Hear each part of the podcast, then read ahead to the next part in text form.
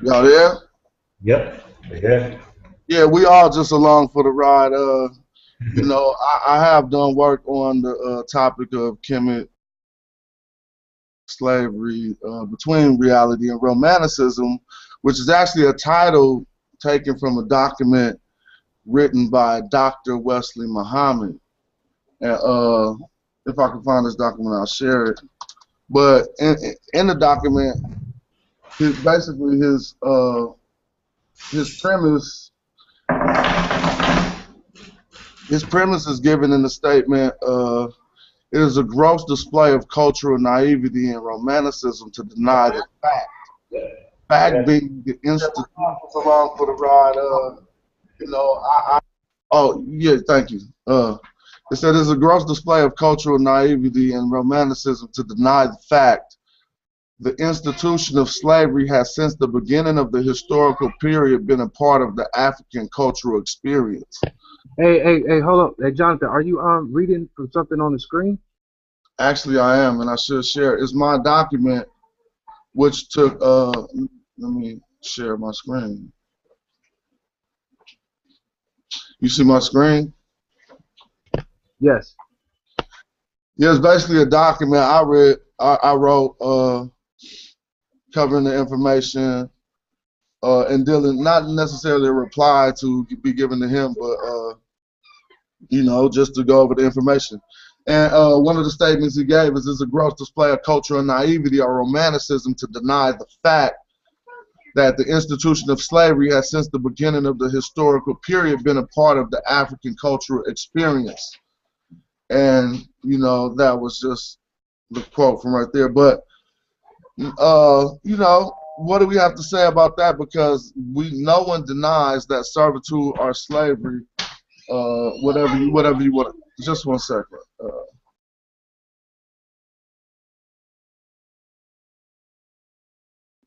yeah, uh, like I said, no one denies, or at least I don't deny it either. Has since the beginning of uh, the historical period been a uh, a alive or known, but the way he portrayed it as a institution, he said the institution of slavery has since the beginning of the historical period been a part of the African cultural experience, and uh, I took issue with first and foremost knowing the reason why he produced the literature, and, after uh, in the wake of a, a debate that he had with. Uh, a brother named Natural Tahuti. Uh, topic was is Islam an African religion or Arab religion? So go ahead. What you say? The way we portrayed it as a somehow you're um you're you're echoing in the background. We can hear you in the background, but you're not talking. Been a part of the African cultural. Uh, that's very interesting. Should I issue with? I don't know what's going on with that. Maybe it has something to do with mine. Yeah, you're not well, echoing. Uh, you're not echoing. I don't hear echo from my end though. Okay, so that got something to do with uh your maybe some, some your system or something, Caleb. I'm not sure. But uh, since the beginning of the historical period, uh, it has been uh, you know an institution in Africa. Now, first we would have to uh, ask what establishes what is an institution and what to him is the beginning of the historical period. Obviously, he's talking about, I guess, the beginning of writing when writing came along, and uh, to impose a institution of slavery on African culture. I mean, like I said, we all know servitude or what have you, whatever form you want to put it in, was alive and well. But to to to forecast the institution on these societies makes it a, a, a, tad bit different. Hold on, nigga, my man Jay Ross. What's up with you, boy? What's up, man? Did you did you you just put me in on a call? That's big boy. I put you in on it. Yeah, it just said you invited me to join a call. Oh, I must have. I guess it must have sent the invite out to everybody on my list. My man Jay Ross, the super producer, coming joining in on the bill one time. I've been meaning to talk to you. I ain't talked to you since I got off tour, man. How did the tour go? Oh, it was pretty cool. It was pretty cool. Yeah, yeah. Dope. And uh, well, go ahead and do your conversation. Just hit me back anytime, man. I'm always on. It's all good. I'm, I'm gonna hit you up. It's all good. Peace. All right, bro. Peace. Yeah. So uh, I don't know how you how y'all brothers feel about the claim that uh, slavery has been an inst- before we get into the document. How do you feel about the claim that slavery has been an institution before the uh, I mean since the beginning of the historical period, and then we can talk about some of the attestations he used are some of these primaries that he misappropriated uh, in the document. I can share the document and see what you think. But do it, do either of you have an opinion on that? I think I personally think that the word slavery has um, a very charged negative connotation um, that is attached towards it. Um, as again, you said that is not necessarily to do with slavery as we perceive it or as we have encountered through the Arab slave trade or even the transatlantic uh, slave trade, but it could simply mean um, a form of servitude. When we start reading the classics, we realize that um, when we're talking about slavery, it's a form of servitude. Um, there has to be a role of a master and there has to be a role of a slave or a servant not slave as in that derogatory term of slave, but as someone who serves another. Um, if I own a piece of land um, and it is and it's being cultivated at the moment, or it's or it's blossoming, um, other people may come in and work on my land, and they will be considered my servants. But it's not something where I have captured them and they are my slave, or they are uh, they are forced to do the labor but they've actually um, contracted with me to do work on my on my farm. So the term of slavery, um, we have to actually kind of define which type which type of slavery um, is being discussed. Is it a, a, form of servitude, or is it the form of um, forced labor that is taking place um, yeah. during times? We definitely need to get into that. Uh, one thing that I've noticed is it's hard to discern between the two because the opponents of that argument will say, well, if you're uh, if you're captured and you're taken to another land against your will, well, regardless of what you call it, you know that would be kidnapped, and the work you do would be considered slavery. Some people uh, argue that. I am one who uh, stands to side with you because of some of the research we will show uh, seems to show that people were reamalgamated back into society or culture through a process that was well documented by J.J. Shirley in her uh, document, The Culture of the Officialdom, actually her dissertation, The Culture of the Officialdom. So we'll have to get into that and we'll get into some of the terms used because there's really no appropriate term to say slave as we see many of these terms were used in uh, in royal names or what have you. But you know, uh, what what you think, Kufu? Uh, yeah, I agree with you. I agree with both these brothers. Um, there's definitely a different connotation from the ancient uh, bondage and, uh, well, I guess I would say indigenous African uh, bondage and foreign people uh, enslaving uh, enslaving indigenous African people, or just you know indigenous people around the world. It, it totally different, in my opinion. Yeah, definitely. Well, we're gonna look at one of the uh, stations. He uh, let me see. This right here. He put this forward. This is the Jer inscription. Uh, and this is what he put forward as, but well, you can see the quote on the top uh, that he got from William Y. Adams, this may be a record of the first slave raid in Nubian history. Now, this is all. This is what we have to look at. This is the only account uh, we have of it, and we also have a couple of us here who can who can read Neter, and clearly we know that this is not a, a linguistic uh, depiction. It looks more artistic even if we was to do the research to see what glyphs we can find in here, the, the majority of the theme of the story is to be told simply by seeing the art uh, in this portion of the inscription. And I mean, there's nothing really to be read unless I'm overlooking something, uh, Caleb. No, no. Yeah, um, one thing I'll point out is that if we look at the artistic reading, we'll see to the far left uh, a depiction of Heru or Horus at the top of a proto, uh, you know, a prototype of a serekh. Uh, so which would indicate kingship of some sort, looking at this artistically, but in the format of a syntax or a syntax, nothing is there to say that this would be uh, a record of the first slave raid in Nubia. Now, what we could we could point out what we do see, we see the pet, which would be if you guys can see my cursor. Yeah, okay. You see it? Oh, you don't see it, huh? No. All right, let me see. Let me see how I can share my screen. Screen share. Well, we see the boat to the far right. Uh, let's see if this my, you see my mouse cursor now?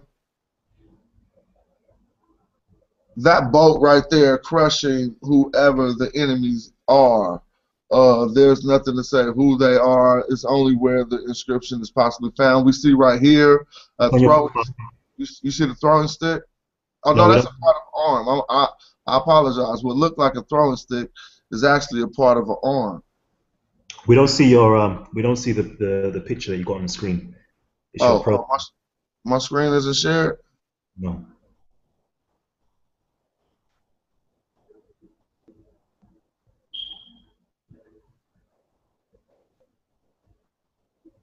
You see it now? Yes, we do. Okay, but you don't see my mouse. Well, anyway, to the right of this picture, which is the Jer inscription, which was used by Dr. Wesley Muhammad as the uh, record of the first slave raid in Nubian history, clearly, wh- wh- whatever it shows, we couldn't call this a slave raid because common logic will show you the majority of the people in this uh, in this photograph aren't well suited for slavery. They appear to be dead or meeting their demise, and there would be one captive uh, who is who, who seems to be captured. Uh, logic would tell us that if one was coming in to capture a workforce, that it would possibly be the other way around. You know what I'm saying?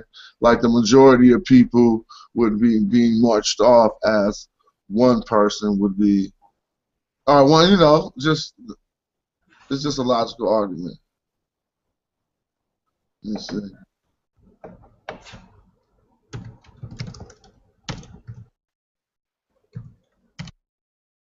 We got another translation. Uh, uh, we got another. Uh, let's see if you might be familiar with this. Uh,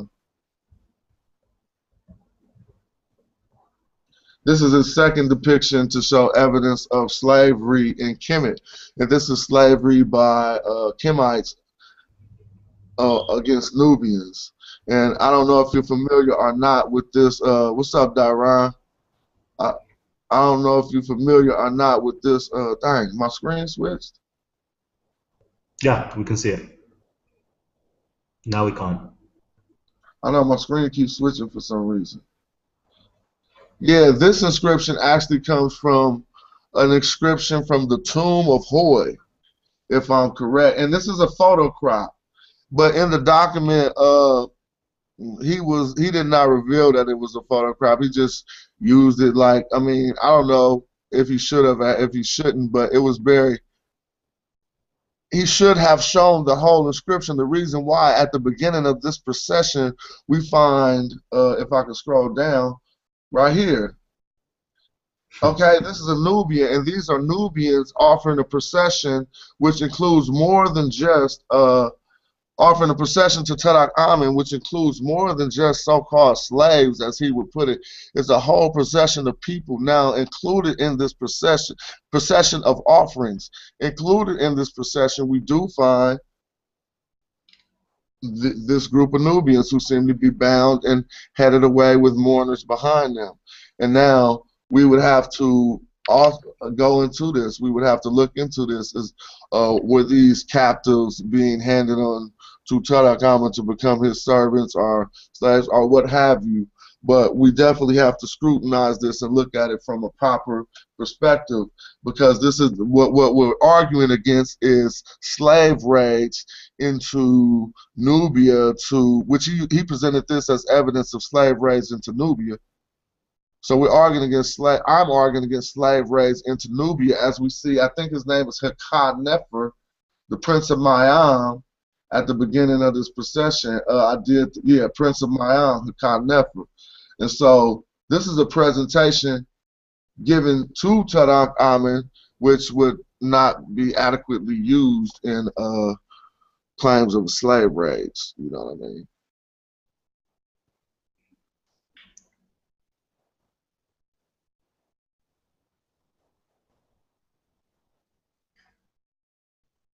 Here we see a facsimile of the complete. I know it's not as big as it could be. See if I can make it bigger. This is a facsimile of the complete procession. And now we see this is the uh, cry, uh, up front on the top register to the very front. You see kneeling down in the position known as sentai, where he's kissing the ground. Uh, on the top register, that's Hekanefer giving, uh, offering the procession. And behind him, we see all the Nubian royalty. And behind them, we see offerings. And the first thing you see is this group of Nubian uh, captives that we focused on from the crop earlier. This group. Anybody got an opinion on how this weighs in? Uh, definitely, I know. Like I said, no one. Uh, I never made conjecture against servitude, but even this seems to be like forced or whatever. What is your take on this? So I'm not too aware if the, if the uh, picture is not clear enough, but I don't see um, slavery taking place here. Are they are their arms bound together or something? If you if you if you get to take a look at the copy of uh, the inscription from the tomb of Hor later, you'll see that it appear what appears to be their arms bound and their uh, their necks uh, with these cloths that appear like somewhat of yokes, and then what happens, what appears to be mourners behind them. But as far as the literature is concerned, it, there is no inscription above them or anything that say say any use any of the terms that some say mean slavery. But uh, I mean, you know, basically, like I said, to, to, to not take on the, the grandest argument, my argument is against the institution of slavery, which would require uh, markets, you know what I mean, uh, uh, it being common in the central system of Egyptian culture, which is conjectured to by a lot of biblical tradition, but we don't necessarily find it in Egyptian tradition, or at least in this document, Kemet Nubia, Black on Black Slavery Between Reality and Romanticism, it was exaggerated by Dr. Wesley Muhammad. As I pointed out, uh, these are Nubian, the white robes are seen are Egyptian of, of the Egyptian official class. Uh, this is not typical uh, Nubian gear right here. These are high Nubian officials we see, and when we looked at the color depiction, they co co covered different hues. We see the red Nubian and the uh, the the more darker Nubian. I can pull up a document. Uh, maybe I have it open already right here, uh, and share this. And this is uh, these are the transcripts from a course I took on Nubia, just an online course, uh, short online course I took on Nubia. But it's good to keep the transcripts, and I want to share, if I can enlarge, something that's kind of relevant to what we're speaking on. Uh, just a second.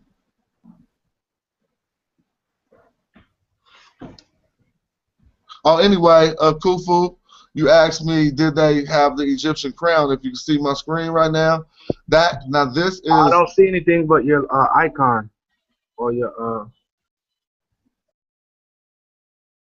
I don't see your screen though. Now, this is a Ballana find. If I'm uh, a graveyard in lower, lower, lower. They call it Nubi. We call it Kush, but this is a late depiction of an Egyptian crown, but it's not necessarily one that would have been worn by anyone considered a dynastic pharaoh. But this it was their depiction at the time of about I think 400 BC. Well, maybe I would be better off by reading the uh, the transcripts that go along with it.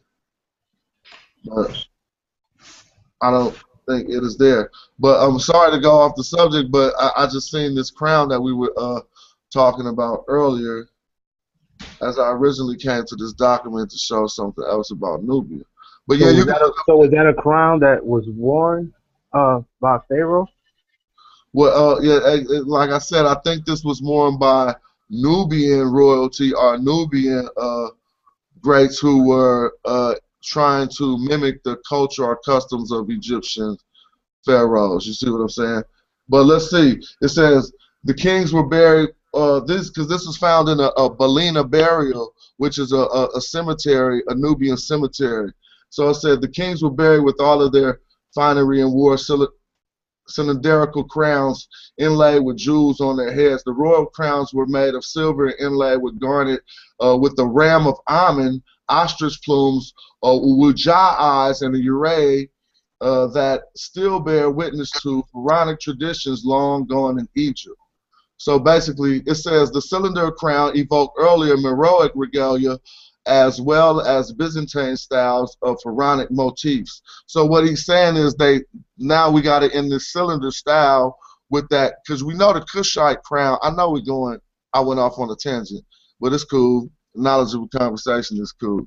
We know the Kushite crown was always that cylinder crown, but uh, this was basically a late reproduction of some Nubians who were trying to keep up Egyptian tradition. So this is like basically one of the closest things we have to a finding. Okay, okay.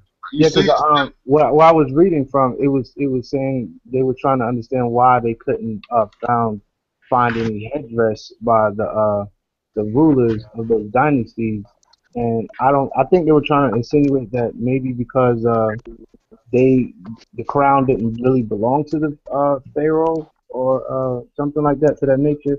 But I really didn't get enough information on it, so yeah, that's why I was asking you about that. Yeah, no, there have not been many real, true, authentic Egyptian crowns found, but that's like the closest thing we could get is in the style of one, and it's from Nubia, and they were trying to like live on the tradition. So some knowledge that these were actual crowns, or maybe they could have been under the same impression that we are. You know what I mean?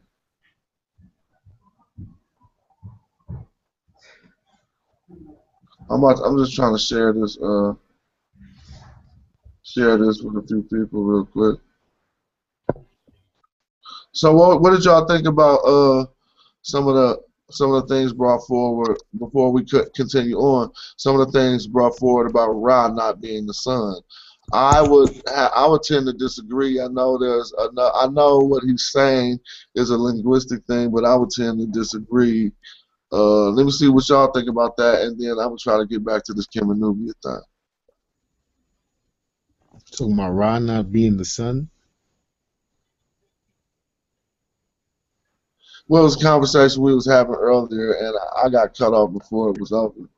But it's all good. It's, it's all good. I wrote it. Go ahead. No, I was just saying my connection was bad. I kept getting cut off, so I, I missed the conversation. Yeah, that's that was no, that wasn't even in this uh this same hangout. It was what we was doing earlier. Now Uh, we want. Kalam, Kalam, are you there? Okay. Uh, Yeah, I'm here. I'm here. uh, what what what is your take on that Ra and Oxen and the Sun stuff from earlier? Yeah, I was I trying think to. that's what. He, I was gonna pull up on my screen where. Um, can you see my screen? yeah.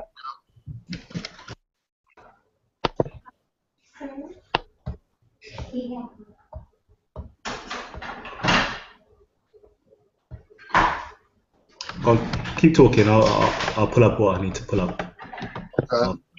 Oh yeah. Well, basically, what I was saying earlier, um, Jonathan, was that you know because in a lot of attestations they claim they you know they clearly say that Ra exists within the sun disk. Um, you know, based on science, I was you know equating to you know the processes of nuclear fission uh, that ha- takes place within the sun disk, and Ra being a creative aspect. And um, you know, I mentioned stellar nuclear synthesis and how the sun actually creates all the elements in our solar system. And um, that's what I, that's what modern science is saying. And um, that was the point. That was the perspective I was coming from. Saying is that you know because in a lot of expectations they, they you know they say that Ra exists within the sun. Uh, you know, based on science, I was you know equating to you know the processes of nuclear fission uh, that takes place with and Ra being and um, you know I mentioned stellar nuclear synthesis and how the sun actually creates all the elements in our solar system. And um, that's what I, that's what modern science is saying. And, um, that was the point. That was the perspective I was coming from. The only thing was that, you know, because of lot of expectations, they, they, you know, couldn't see that God exists within the you know, based on science, uh, you know, according to you know the processes of nuclear fusion. What is that feedback? I hear it now. Somebody got their computer up, uh, or something. Somebody, uh, somebody got a feedback situation going on.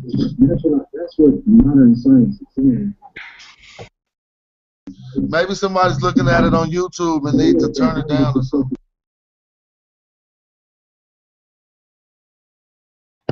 Are we on YouTube? Yeah, I think it's running live on YouTube also. Okay. Okay. Oh yeah, you can hear me oh, now. You can hear me now. Yeah, I can hear you guys. Somebody was breaking up before. Dang, am I that loud? So I got. I wish my mic really loud. Your mic is fine, but I hear you clear. All right. Well, I'm gonna give. Up. You were about to show some some terms. You showed the term for Ra. Well, I think his analysis is trying to go beyond uh, our standard uh, understanding of the glyphs. Before we get back to Kemet Nubian black on black slavery, uh, like like I've come to learn, a lot of his analysis goes into cross comparative linguistic studies between other African languages, and he's attempting to appropriate some of these terms by saying what they mean in other African languages. I, I agree, that's cool, but there are points of contention and questions uh, that have not been answered, like the one I posed that did not get answered about the uh, Rosetta Stone and Ra being Ra in Greek, and how that would uh, offset the study. Mm. Mm. I think I would, I would, th- I think I would have to agree with you uh, with the terminology that we're using. Uh, like um, Asar, is that Greek? Are those the Greek uh, translations of the meta Uh, well, Ray, Ray is Greek. Rod we get from transliteration from uh, from you know just pronouncing the transliteration, trying to do Egyptology speak on the words we describe. But Ray is what we actually get when we transliterate it from the Greek from the Rosetta Stone, because it was Sarah was written on that stone.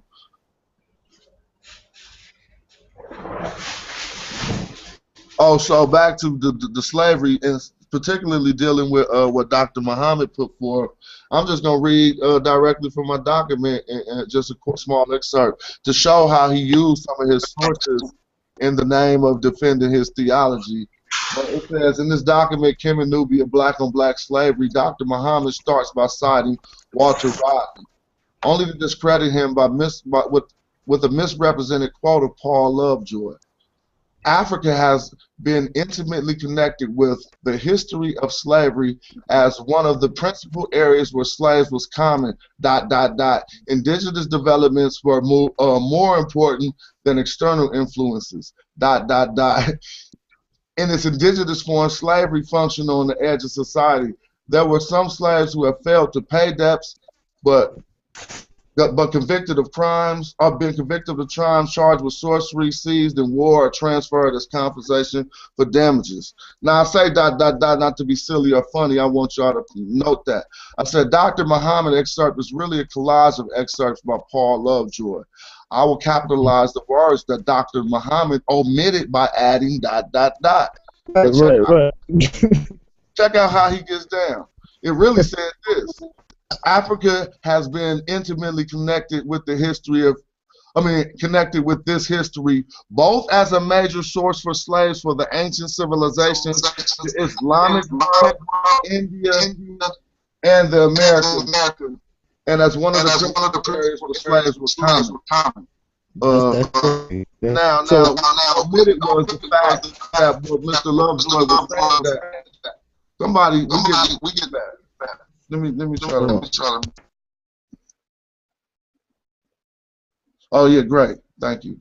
Uh, now what he really omitted was the fact that what I capitalized both as a major source of slaves for ancient civilizations, the Islamic world particularly is what he tried to omit in his quote by by dot dot dotting up here but uh, Indian Americas. And I posed the question, why do we think he omitted that? It because it was to protect his theology in the sense like, okay, well, I'm going to write a document smearing Kemet, but the source I use clearly say Africa was a source of slaves for the Islamic world before it ever mentioned anything about uh, it being central in Africa.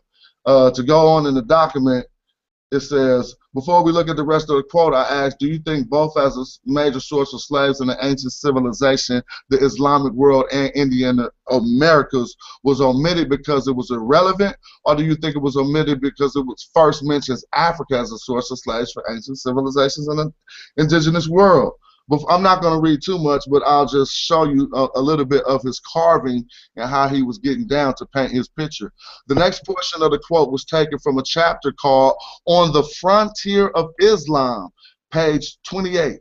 The latter portion is from In its indigenous form, slavery functions on the edge of society. So we clearly see he pasted uh, one, uh, a few quotes from Paul Lovejoy together to make an argument that was contradictory to what uh, Mr. Lovejoy's book was all about. And uh, we see right here it says the latter portion. So it was it was just some of the what how he got down. You were saying something? Oh no, I wasn't saying that. We can't see the screen though. Oh, okay. You, could you see it at first? Yeah, we did. It's not shared now though. Oh yeah. So this is this document, by the way, if anybody wanted to follow it later, it's on rapgod.wordpress. And we, we, we, we basically talking about first how the source of this, Dr. Muhammad, used his references and twisted up their stories. It, it gets worse. I'll tell you. Uh, we could go in and see more of this. Let's see. Well, basically, if we don't know about Dr. Rodney Rodney, he was a Guyanese historian, historian who takes the stance that slavery was not indigenous to Africa. Rodney, uh, uh, he got his PhD in 1966 at the School of the Orient of African Studies, the Oriental Afri- and African Studies, excuse me. His major study was the slave trade. And so basically, he was twisting up the works of all these brothers by uh, using a whole bunch of quotes out of context in order to say that they said what he was saying. Uh, something we were about to touch on earlier were the terms used for slavery in Kemet. And I, I, hopefully you guys are reading ahead of me, so I'm not really going to read it like word for word. I'm just going to say uh, a few of the common terms used for slavery are him, are hemet, and marut. And then another one we have is bak, which is a word uh, we talked about yesterday. Uh, those are the most common words. Now, I say used for slavery. I mean by Egyptologists to uh, to forecast or appropriate their concept of chattel slavery back onto Egyptian society. But when it comes down to scrutinizing it in text, these are the three terms we find. If we want to define these terms and go into the root of a lot of these terms, we'll see the type of servitude that they insinuate is not necessarily the servitude of chattel slavery or you being a subject to one. Uh, as I wrote in the document, as you see, the one I focused on primarily was bak. And, uh, and, and, and, and a phrase I find in a Kemetic text as a salutation was bak am, which meant uh, a humbled servant. And if we look into for you know that's also a, current Masonic salutation. You can read the letters between uh, Thomas Jefferson and Benjamin Banneker, where Benjamin Banneker, Thomas Jefferson replied to Benjamin Banneker, "Your humble servant," as a salutation. And so it was it was more or less like a so it did the type of servitude it implies was not forced it was uh, willing servitude. And then and and then we also like to do the etymology of these terms. And as we did the other day we find that the term bak the work or that comes from bak the root of bak is ba which would be the soul. And so it, it, you know what I'm saying? If we're trying to break down this word, at least as far as I'm concerned, the root of ba is ba. We all know ba is the soul, but all of these words give the similar indication. It's consistent throughout the analysis. For instance, marut, which is another term that they use to mean slave. But it's, it's very funny because first and foremost, we have arguments about the the the root word of this term marut, which is mer, which means love but to some who misread the glyphs, they might see a M glyph and an R glyph and will read more, and then they'll say it means Moors, or even even further, which that is only a abbreviation for Emir, which means an overseer or one literally that which is in the mouth, which is a translation of his commands coming out his mouth telling you what to do. But so back to the term marut, when we find this in Egyptian text, a lot of people just translate the term slave.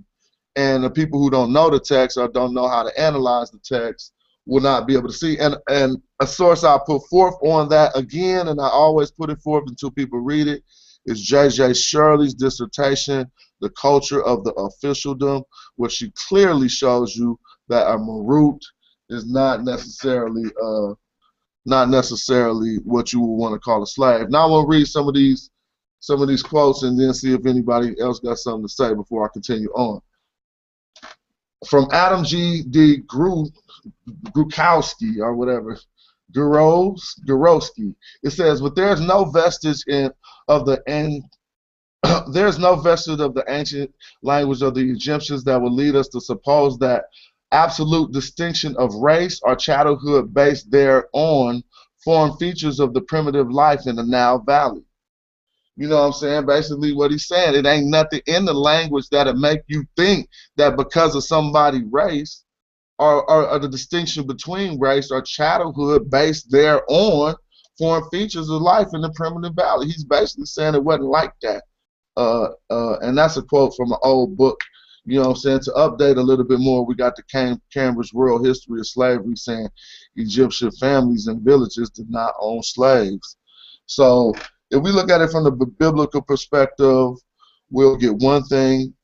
Uh, if we look at it from the biblical studies perspective, we'll get another thing. If we look at it from the criminologist perspective, we'll also see different things.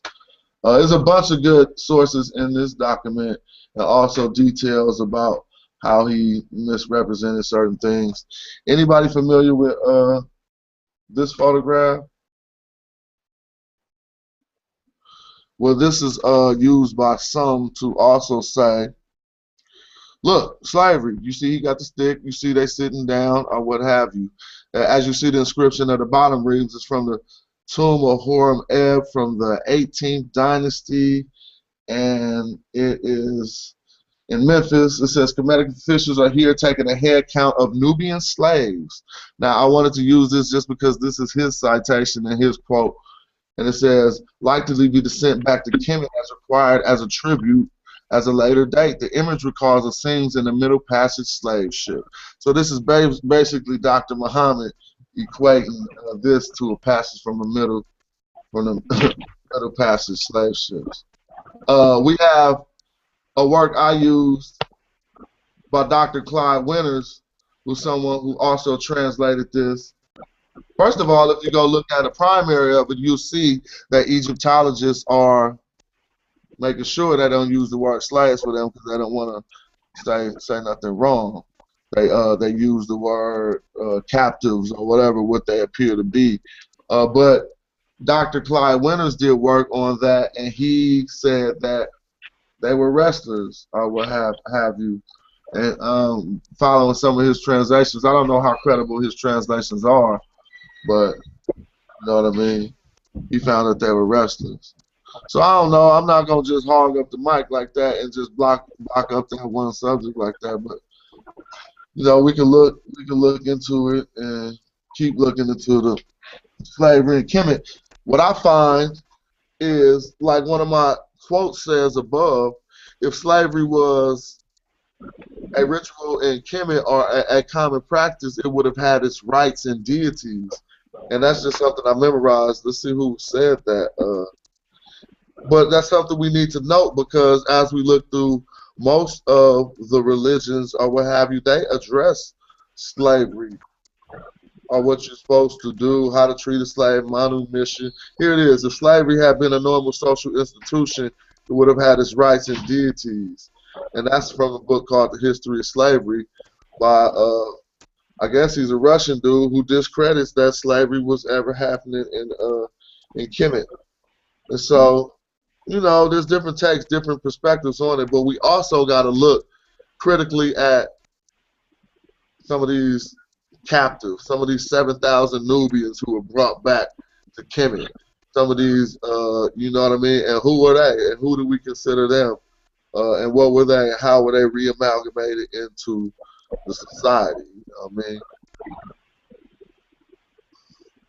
I'm gonna take a little pause for a minute. I don't know if y'all want to build on it, but I want to pull up a, a little point in this document.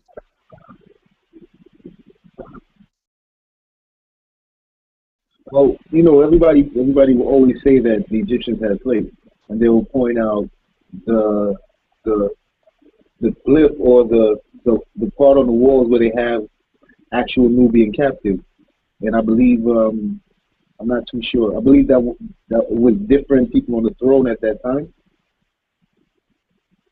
So I'm not I'm not too sure, but they always use that as um, as a reference to say that Africans enslaved other Africans.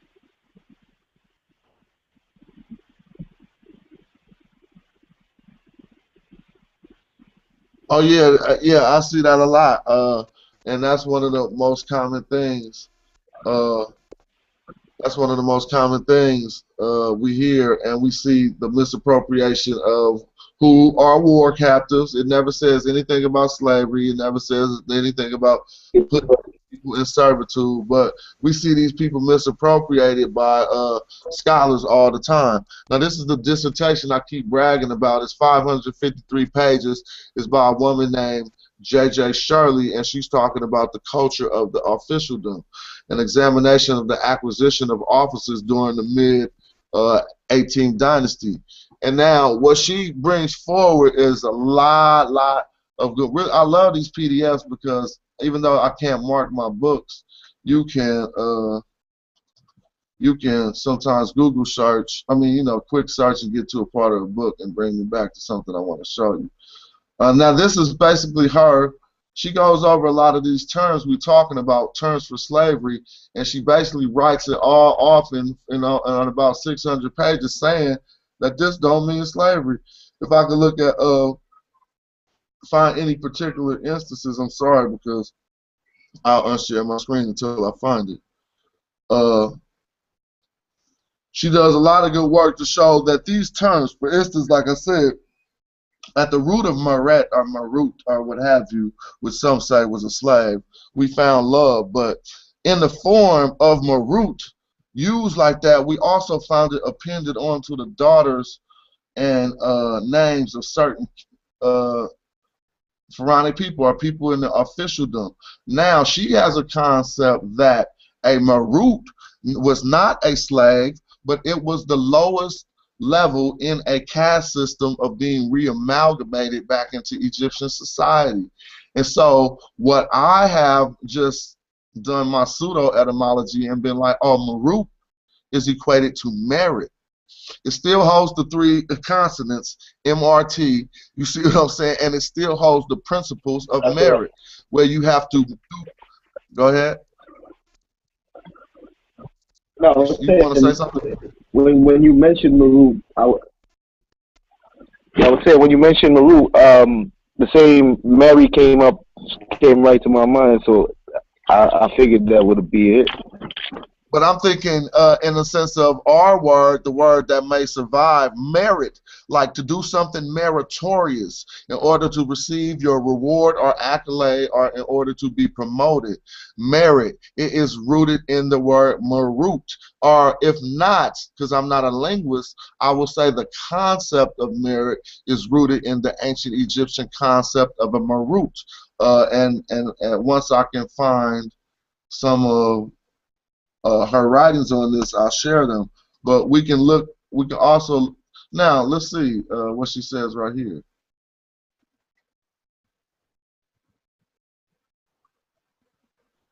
Now she's not, in this instance, not talking about uh, coming directly from uh, a slave, but at this point, or a servant, or a marut, I should say, to be more accurate. But at this point, she's simply detailing that there was a merit-based system in uh, in in to become the prominence in ancient Egypt. She says a detailed examination of the official's career as it compares to his own self depict, depiction may help us to distinguish between truly merit-based advancements and officials whose positions and status were primarily based possible to royal favor or friendship. Now basically she does a full analysis on that on people who got positions in the officialdom just because they was raw at what they was doing, who might have started, literally started as a marut and rose up to maybe the overseer of the royal nursery, or kids who started in the royal nursery who turned out to be generals of the army. And so it is showing a process of amalgamation into the culture because first to become in the royal nursery you was an orphan. For instance if we take the biblical allegory of moses and we we want to act like he really was adopted uh, picked up by the pharaoh's wife well then in the true context of the story he would have been placed in what was called the royal nursery. Now let's uh, see if she can bring us to anything on the royal nursery. If i spelled it right uh, okay, I guess nothing's pop, gonna pop up for me uh, for that. Anyway, because I should remember the Medu Neter term for it, and that makes me mad. But uh, here we go, Royal Nurse. Uh, well, anyway, the Royal Nursery was, you know, just that uh, place for kids who were what we call nowadays orphans, or what have you. And so, and, and this would be a sense of the children who were brought back by Tutmos uh, after he he got rid of the Asiatics. I wouldn't say they all would be into the royal nursery, but select of them were, and the others would be somewhat reamalgamated into the society. Uh, I gotta grab this just for a second. Sorry.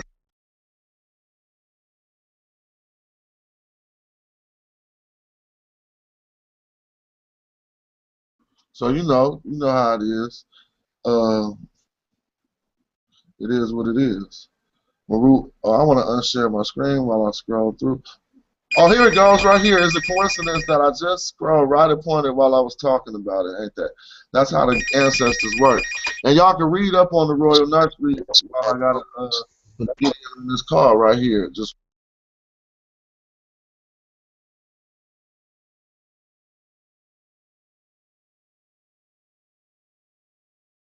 All right, sorry about that. It says previous scholars have suggested that the phrase "karud in kap," uh, child of the court or nursery, should be interpreted to mean that it is that its bearer was most likely raised in the royal court, and possibly the possibility of growing up in the palace and being educated in the court is certainly indicated in the Middle Kingdom Stela, where the king says, you profited from my majesty's tutelage when my as his uh, my majesty's foster son and sole pupil of my palace you grew up so let's just start right there i mean because we're talking about a foster son how would you become a foster son how would you become uh, the sole pupil of the palace? These are things that uh, biblical allegories apply to Moses, but we're looking at them in the true context of of criminology. You know what I'm saying?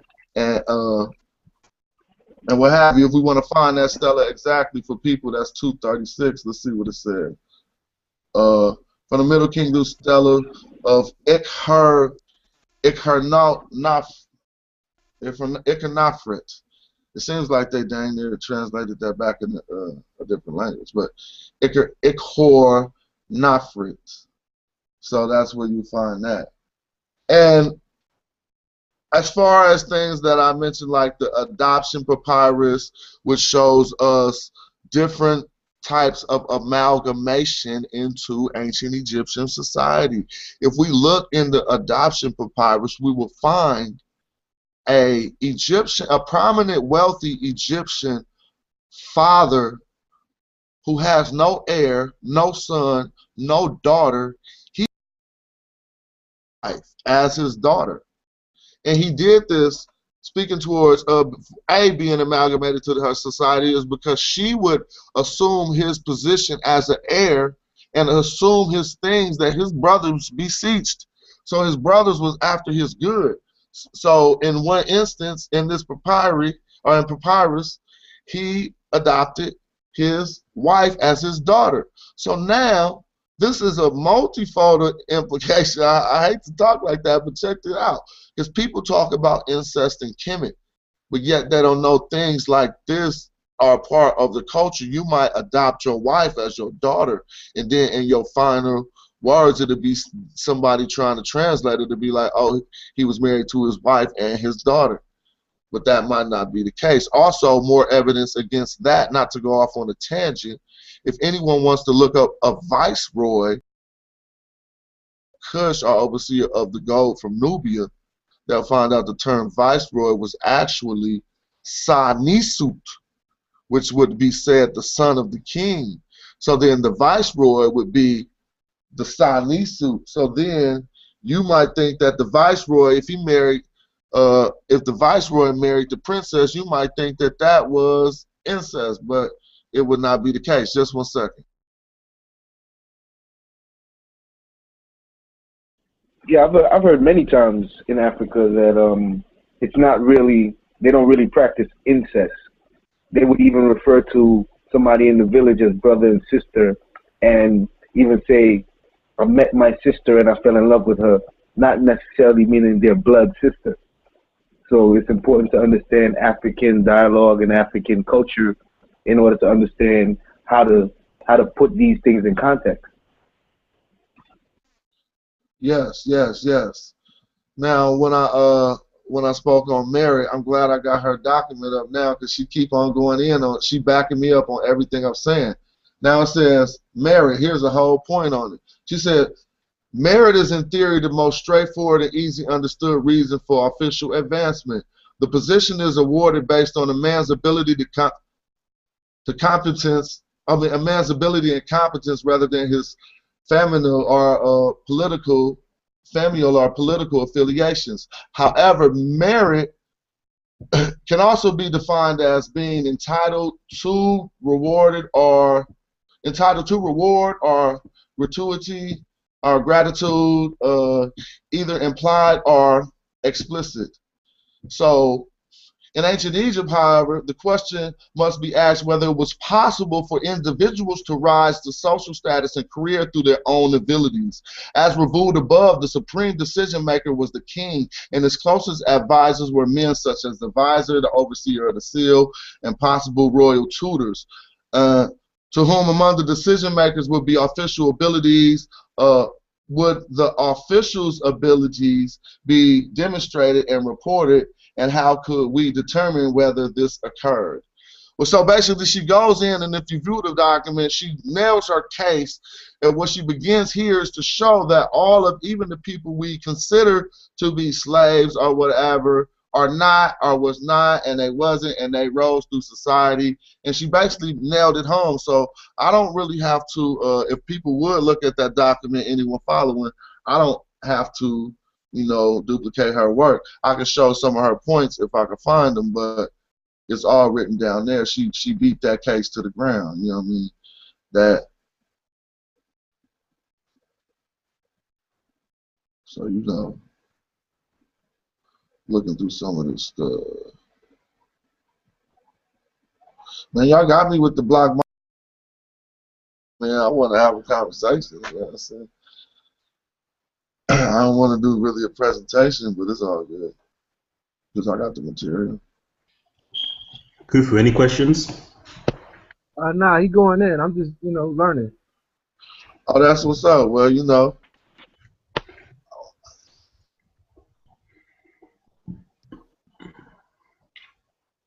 I want to find some particular uh things that she was breaking down, and uh oh about heredity, the uh a heredity system, and, and as we showed, it included some of the common people uh who would be these maruts or a him or a, a bak. She's breaking all that down, and she she's basically go, about to go in right here about a few of the terms that we should scrutinize if, later. I don't know if it's clear enough to read uh, on the share screen, so I'll just give a brief synopsis of it. Chapter Yeah, one. is- clear. Okay. Chapter one introduces the readers to the presence of a heredity system for the transmission of office and the role of the law in determining inheritance. There are four. Uh, oh, excuse me.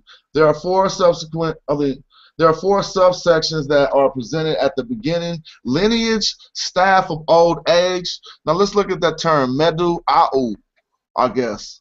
Uh, I, I. Yeah, medu au. And let's remember that. Uh, legal recourse, and then the Egyptian term would be emiit, what emiit per, which would really be like a per, a contract for a house or something. M emiit. How would you pronounce that, uh, your brother Caleb? That transliteration. I know it's hard to do, but Yeah, I, I would I would have pronounced it as um, Amit Par. Yeah, and meet the per. Okay, cool. Which they call it adoption right here, and we'll see later. It's a document, basically to say something about the government, the governor of the house, or what have you, uh, and, and an appointment. Uh, says the the men discussed here can generally be seen to be used to be used in at least one of these methods as a primary means of passing their office. So now we got, I mean, later once we look into the document, we'll find we got Kemetic officials who got the right to just pick somebody and be like, when I'm gone, you taking my position. And what she's done in her work is found common people who were placed in these positions. People call the terms that we would call Marut. And so I always reference her when I when I start using terms like a merit-based system because she used it over and over again. You know what I'm saying? It's one of the things to her dissertation how she even got her PhD in Egyptology.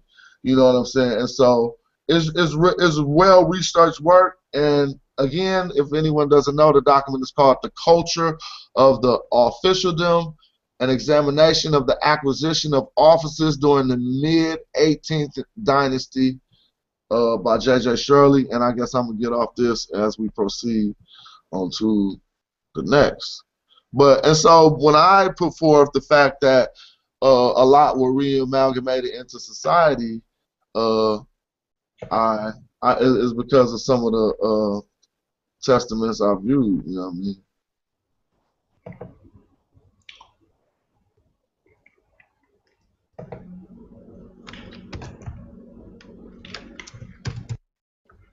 See if I can find this other document. All right. Uh, let me. I'm about to share this link real quick with a few people trying to get in here. I'm not the fastest on the computer. Copy. Wow. Okay, cool. Yeah.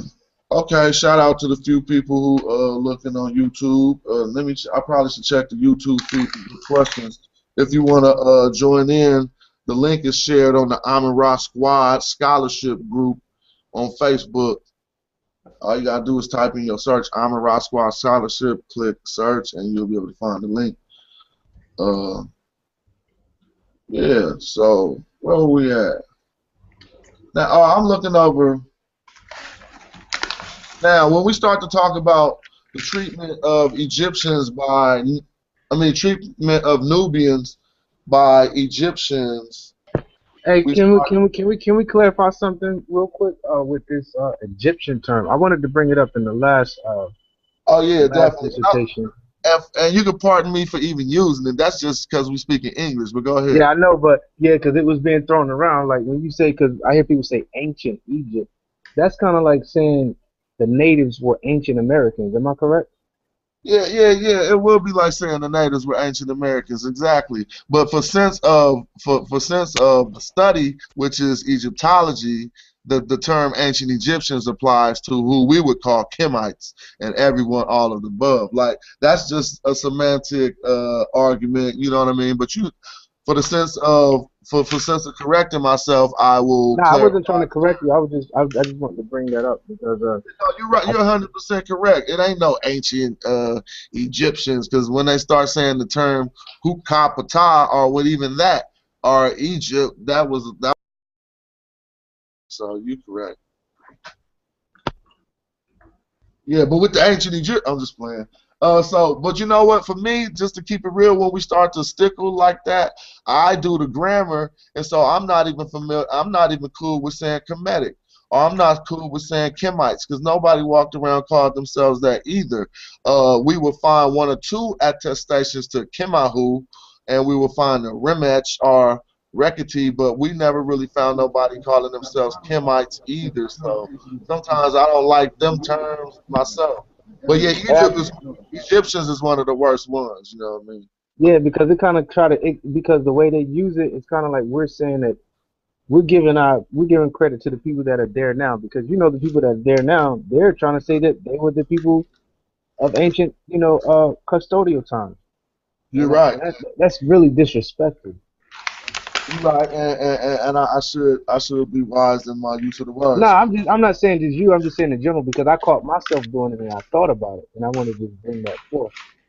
Now, throughout a few documents I wrote between this one, which was uh, sort of like formed as a reply to Kemet and Nubia, Black on Black Slavery Between Reality and Romanticism by Dr. Wesley Muhammad, and uh, of some little research we've done on the term Nubia, where we come to find out uh, that on an inscription of one named Heriosteph, we find out there was a uh, what will be ideological borders of Nubia, or you know what I'm saying, and uh, and a uh, ideological crown of Nubia, which he said he possessed on his stela, and so also now when we look into what I have up here, uh, I called Imperial Kemet and the colonization of Nubia.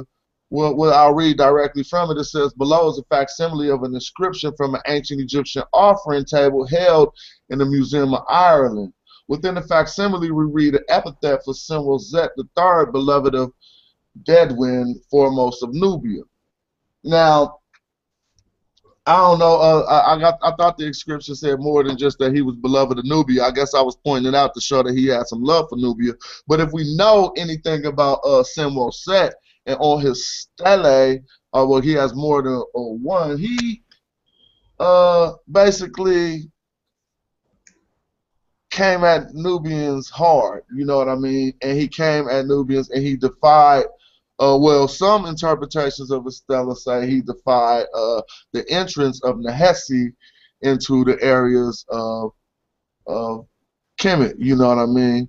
And so when looking at that, we have to see what some of his raids did because even him and I, I think it was another, I think it was, dang, I can't remember the name uh, Sa- Sahu Sahu uh, who was that who did the raids in the uh, in, in the earlier dynasties and came back with like seven thousand Nubians? Uh, Sahure, Sahu Ray, am I right? I'm just going up. Let me go. I think it might be Sahure. Who Sahure? Yeah, I think that is who it is. And if anybody, and just going off the top, if you Google him and put seven thousand thousand Nubians, I'm sure you're gonna get some information. Here you go, right here. And so, just to note, I just pulled that out of my head, but you can find sources on it. And now, I, I speak, I preach, and I teach a reamalgamation into Egyptian society. But let's be clear on the aspect of how. I mean, we have to be realistic. How could that take place? How do you re-amalgamate uh, 7,000? First, how do you keep control over 7,000 people? And secondly, how would you, oh, this is complete other research I'm doing, I'm sorry. And secondly, how would you, uh, let me unshare my screen. And secondly, how you would, uh, how you control them and how would you begin this re-amalgamation process? You know what I'm saying? I see my brother Ujahu in here uh, piece, and I just wanted to say we was basically touching on the document written by Dr. Wesley Muhammad, which was Kemet Nubia, Black on Black Slavery Between Reality and Romanticism, and you know, looking at it from a real perspective to see what was going on. Uh, I am one who do not believe, from what I've seen, that there was an institution of slavery alive and well in Kemet. I also have plenty of sources that uh, teach against that but uh, I am not one that speaks against servitude. And so what what we were going through were examining some of the examining some of the you know fines or what have you, some of the claims, some of the terms even that were said to mean slavery. To recap. Yeah. You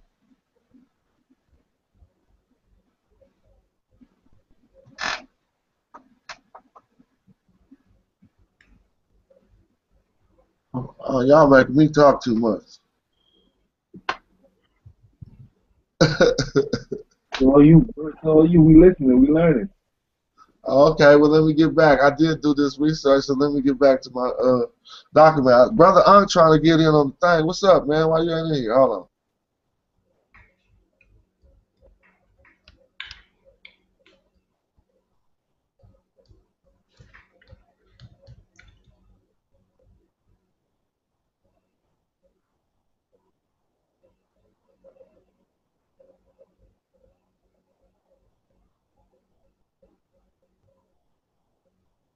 It ain't a YouTube. It's a a a it's on YouTube, but I sent you to Google Plus. But I'm about to get back. I put everything in the group. Hold on. No, I think the link was on your page, John. I don't think you put it in the uh, Real Black Atheist group. Okay, he said it was on my page. I didn't put it in the Real Black Atheist group. Why the uh, I don't know. I'm putting it right now. All right. Yeah. So you know, the terms I was uh, the terms I started by going over were him, bak, and Marut. I spoke most on uh, Marut, uh, but you know. Hey, um, hey, Jonathan, what, what was the? Do you have a link to that um, dissertation? Uh, yes, I do. I that's my PDF copy, and it's really hard to find online now, but I'll share it. I'll share it for uh, everyone in the Amara Squad group or something.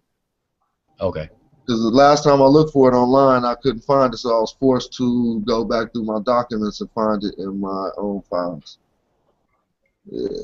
But she does, she does, like I said, I can't say enough about how much she, obviously she got her PhD off it, but she she was banging it, just knocking it out the park, to where I wouldn't even have to bring too many more uh too many more. you know, you want to bring tons of sources, but I'll kill somebody with her dissertation and what I know about the glyphs. Like, you know what I mean? What's up, Asar? We was uh talking about slavery and Kemet and recapping where we left off at with some of the terms people call slavery, uh, marut, uh, bak, uh, him or himet, and and really going into some of the meaning of it. I spoke on earlier. I said I thought bak, the, the root to bak was soul, and, and, and you know the root to Marut would be possibly love. These are all possible etymons. I'm not going in like on the linguistic, but and and you know even the third one, which was him. Well, I don't know any root to him, but anybody want to speak about some of the terms people appropriate for slavery?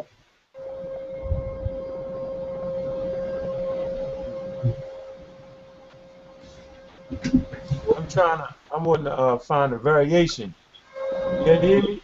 Yeah, we can hear you.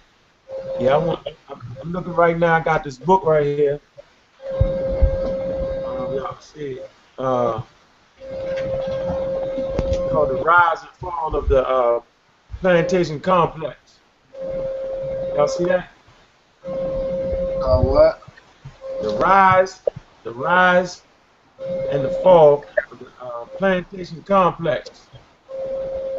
No, you know why? Because you ain't got your screen. Uh, you got your icon showing, not your thing. Yeah. See me now? You see now? Yeah. Good book right here, man. I, I just kill all the Hebrews that bullshit about the ships because it talks about the enslavement of uh of Africans in, in, in Crete in that region in Cyprus. You know what I'm saying? People being enslaved, you know, being taken away from their lands with ships, having nothing to do with the European slave trade. All right, important work. I'm gonna I wanna uh, kind of find the um. Thank you. Turn your camera on. Turn your camera on. My camera not on? Nah, it's only showing your, your icon or whatever. Shit. I don't know. Why the fuck? You just gotta click that red button on the top. It, it, it'll take your camera on so we can see you. Camera is on. I can see him. I can see you. I, I can see I him. don't know. Oh, well, I'm sorry. That must be my transmission. I, I don't see a star either. I don't see none of you. They're not letting me see none of you. I'm seeing you now. Now I see. Alright, um, yeah. Switching back and Alright, forth every keep- time you get a sword. What were you saying, Unc? I didn't mean to cut you off. Yeah, uh, this book is important. It talks about, uh, I, I, advised by Philip D. Uh, Curtin, The Rise and the Fall of the Plantation Complex, Essays in Atlantic History. It's important because, first of all, it knocks out that myth about the Hebrews coming to American ships because it details in the area of Cyprus where people were being taken, you know, to be enslaved on ships. And so, you know what I'm saying? So that knocks that shit out the box about just ships being American slave trade. That that would not be true. And and and I'm finding section where they're talking about the um the different types of slavery, the, the quote unquote what they call an African slave trade, quote unquote. Uh, well, there is no African slave trade, but what what what slavery meant to the African, the Muslims, and the Christians, the Europeans. I just need to find that section. But yeah, I suggest anybody really want to know about slavery to really get this little this, work of essays. Very, very valuable work. One of my I call it one of my killer pieces. You know, when everybody wanna you know, it definitely talks about sugar as being the source of slavery, you know, and so the Cyprus where they had these first sugar plantations. But I just I'm, the, the, what I really want to speak on is the um what talks about the Mediterranean, the origins of the Mediterranean and all that. All right, that that being Cyprus is important. But I want to find a thing with the details of different types of slavery. You give me a second, I'll find that. Yeah, I was on YouTube too. You got a real good feed going to that too. Oh, is that right? Yep.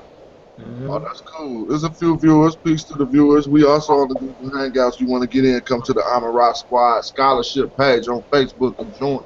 So we're not gonna we're not gonna play. We're really about to go in because I really got some tough questions. And my question was, I am one who is under the impression that they were reamalgamated back into society. For instance, the 7,000 Nubians who were brought to Kemet by uh, Shahure or the uh, the other 7,000 who may have been brought back in another attestation. Yeah, but how were they reamalgamated? And how could this be looked at? Uh, we have to we have to really go in on the argument. I got the homework. I've been giving out the source every time, but I'm asking for our other arguments on that. How were these people reamalgamated back into society?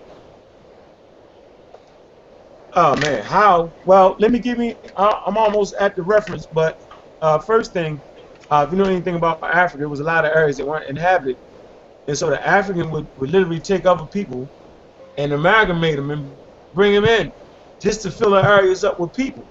Uh, and another thing, uh, we should probably never use that word slavery like the European slavery. That's that's a mistake.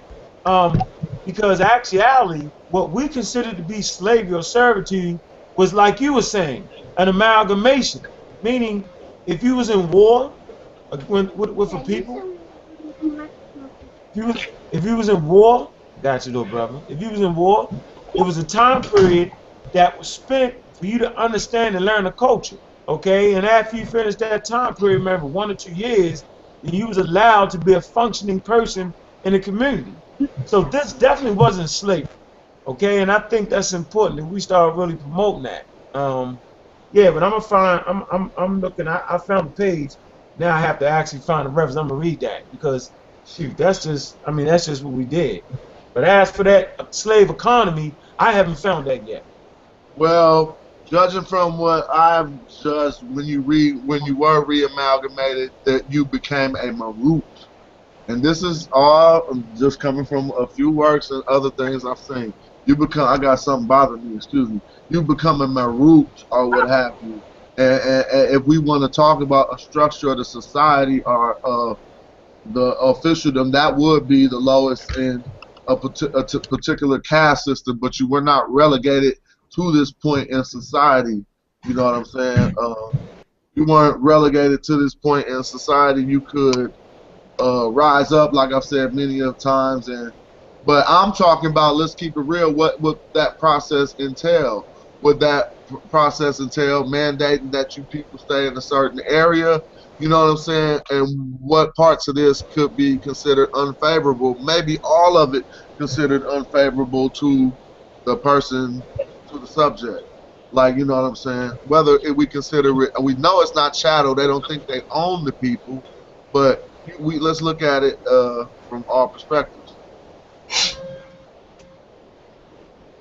Now you know uh, a verse that you could use. Um, if you have, I forgot what it is, but I, I know I, I, can find it really fairly quickly if I go into uh, Maulana Karenga's work, where they wanted to test this man's magical skills to where he can cut the head off of something and put it back, and the king uh, orders one of the so-called slaves or servants to come do it and he says, I cannot do this against one of the noble herds of God. And he, he orders a, um, some, for somebody to bring a duck instead. Are you familiar with that story? Uh, definitely not. Uh, but no. Keep going. Um, Uh, yeah, I'm familiar with it. It's in that book called Osiris and the Egyptian Resurrection by Wallis Budge, Volume One. Yeah. But um, well, I haven't read it there. I just, I, I just, I just could think off the top of my head. It's in Maulana Karenga's Ma'at because he's he's giving it in the context of uh, the Ma'atan anthropology, how Ma'at is applied to human beings, and so to to speak on that essence of regardless to their to their social plight in life, there's a basic humanity that is given to people to the point where when someone suggested that we get one someone of a lower class uh, to to sacrifice their life to uh, to perform some magic on to get some magic performed on them, the the the wise one was like, no, um, that's not um, you know that's that's not what I um, you know am obligated to do basically under the rules of Ma'at. You know, um, I cannot do that to one of the noble herd of God and um, you know, speaking of the human being, and so in in the Egyptian, in the Egyptian context, you know, um, it's just like God is like a shepherd, and hum- humanity is his flock, and so uh, or it's cattle, and so um, it's, it's used metaphorically in terms of human beings being the noble herd of God. But that, that, I was just thinking of that off the back. I can get the reference in a little bit um, specifically, but that that just, shows you just the the, the humanity even treated to the um, to the so-called slaves. Actually, I think this person was a prisoner. Like, like you know, um, I you know, I don't know what what the jail was, but I think this person was a prisoner in in the story. I'll I'll, I'll be more precise when I when I look into it. Yeah, and and those uh you know those terms like that would imply that there was a prison. I heard you say you didn't know what the jail was, but so some of the Well. I mean, like a physical, like uh, I'm, I'm, I have yet to come across like a, a, a, a, like a building that they said this is where they house the prisoners, and so that's that's all I'm looking for. And I'm not saying it don't exist. I'm just saying I haven't seen it. So like to go get like where was the prisoner located?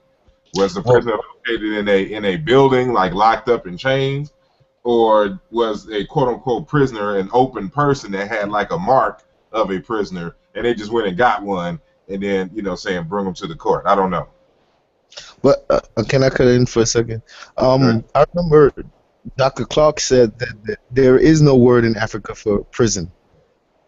in, in most places. I wouldn't. He he he he painted a broad brush, but in general, you didn't have words for uh you didn't have words for prison or jail because they, didn't have any. Um. But yeah, this for the most part. But I, I wouldn't go that far. Um, to say that none, you would you would really have to assess a fairly good amount of languages to really argue that standpoint.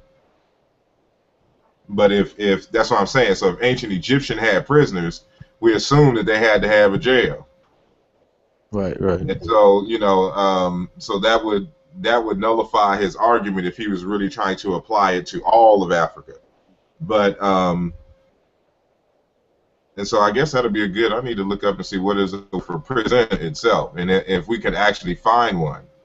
Right, right. Or something similar at least. Yeah, you know, because they had to be held somewhere. If, if you have these prisoners, where are you holding them? You know, is there like a concentration camp, Right, right. something that you know, like you know, and, and then how, given the technology and stuff, then how would you keep people from escaping? It's a good question.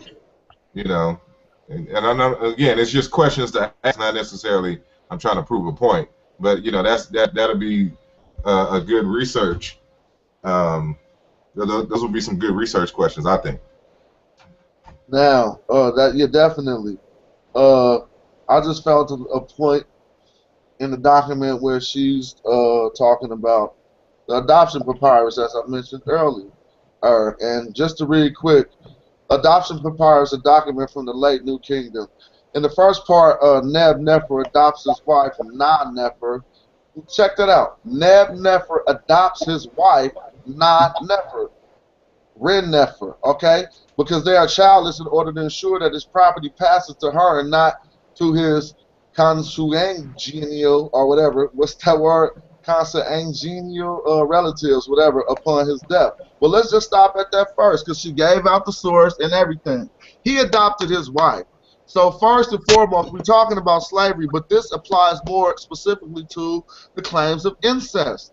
Because as they are written down in the text, he went into the afterworld with his wife, and who was his daughter, and it had to be written that way in order so that his his heirs would not take his belongings, as they say, as she say right here. You see what I'm saying? So I know weird, the subject is slavery, but this also applies to uh, uh, the attestations towards uh, incest. You have to understand the culture of uh, Kemet, you know what I'm saying, in order to understand that some of these things written down aren't what we think. But as she carries on, she says, I know y'all probably read it by now. Following this, uh, Nanefer relates that she has adopted and thereby freed three children born by a slave owned by the couple. Okay, now let's stop right there. Because I mean, obviously, the wording of the document writer is the slave owned by the couple, and that's we don't want to even start that conversation. We'll just accept what she's saying in order to analyze that she adopted, thereby freeing three children who were born as slaves, or so what have you. So, okay, before we go into the language of are they slaves or are they not slaves, let's say that we note that this adoption process was is evidence to what could be considered a manumission or amalgamation uh, well, manumission would, would, would, would deal with uh, chattel slavery more or less, but this would be more like a form of amalgamation into the society as now you're an Egyptian, or now you're not a captive anymore. Now you're actually a part of an Egyptian family, and so that's just something I wanted to put forward. Uh, I want to add to what you're saying. I'm trying to find this uh, resource because I remember when I was um, responding back to Wesley Muhammad on the slave god issue. Um, I pointed out in one of Fu-Kiau's works, he talks about this so-called slavery, like the word that they translate into English as slave, but he says specifically that it's more so adoption. This is in the Bantu Congo, and so we see the same kind of language and rhetoric, you know, in practice in the Congo that you find in ancient Egypt, as far as this adoption that you're talking about. And something else you said remind me. I have to find a specific quote, but again, I'm bringing up Dr. Kipkoech Sambu's book, uh, "The Kalenjin Peoples of Egypt Origin: Legend Revisited." And in this text, he talks about how two women can marry, and and it's not sexual like you like we would think here. They're not having sex, but it has everything to do with property, is is what you said. So I'm gonna find that I'm gonna find that quote, and you know we'll probably have to come back to it later. Um, but just just to uh, reemphasize, you know, which or just to uh, add credence to what you were saying. Um, hold on a sec.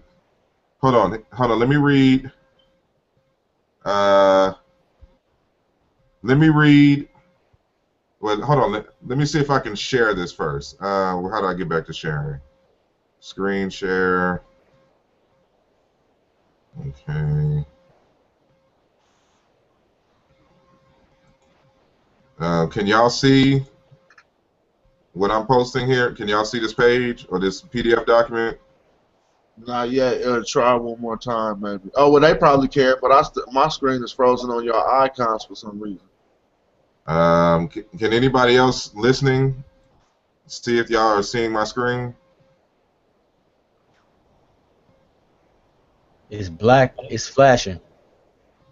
It's flashing. Um, Dr. Kim Boadinde. I don't know why is it okay. It's flashing on my screen too, so I'm trying to figure out what the hell. Um, well, let me see. Is it flashing still now? Yeah. Uh, Is it still flashing my screen? yeah, I can see the screen. It ain't, it ain't up on the thing. It's Is uh, it flashing though? Yeah. yeah, Uh, it's flashing. I have no idea what that means. Let me. that means you must be trying to um put two things up. Yeah, you might have to close down uh, some programs or something.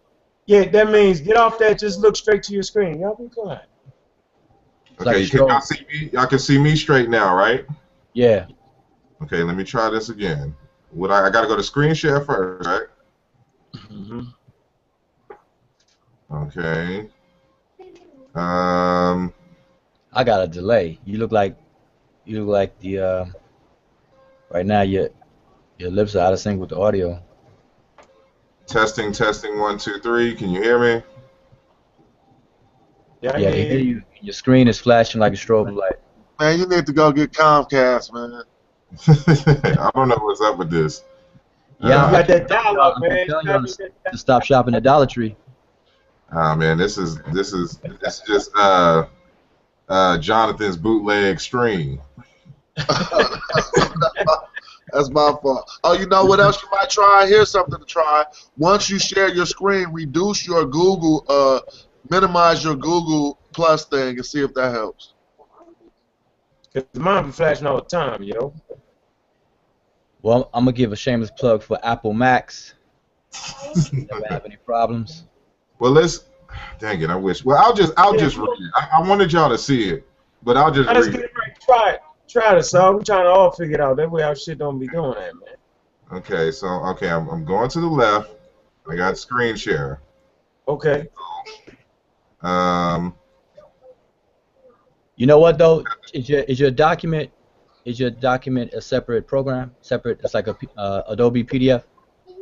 it is, but it's like right now. I, I just I just looked on the web to get it. It's I have it on the web. Okay, I think that's what it is. Uh, uh, open up in a separate window instead of a separate tab. Open up in a completely separate window. You think that's what it is?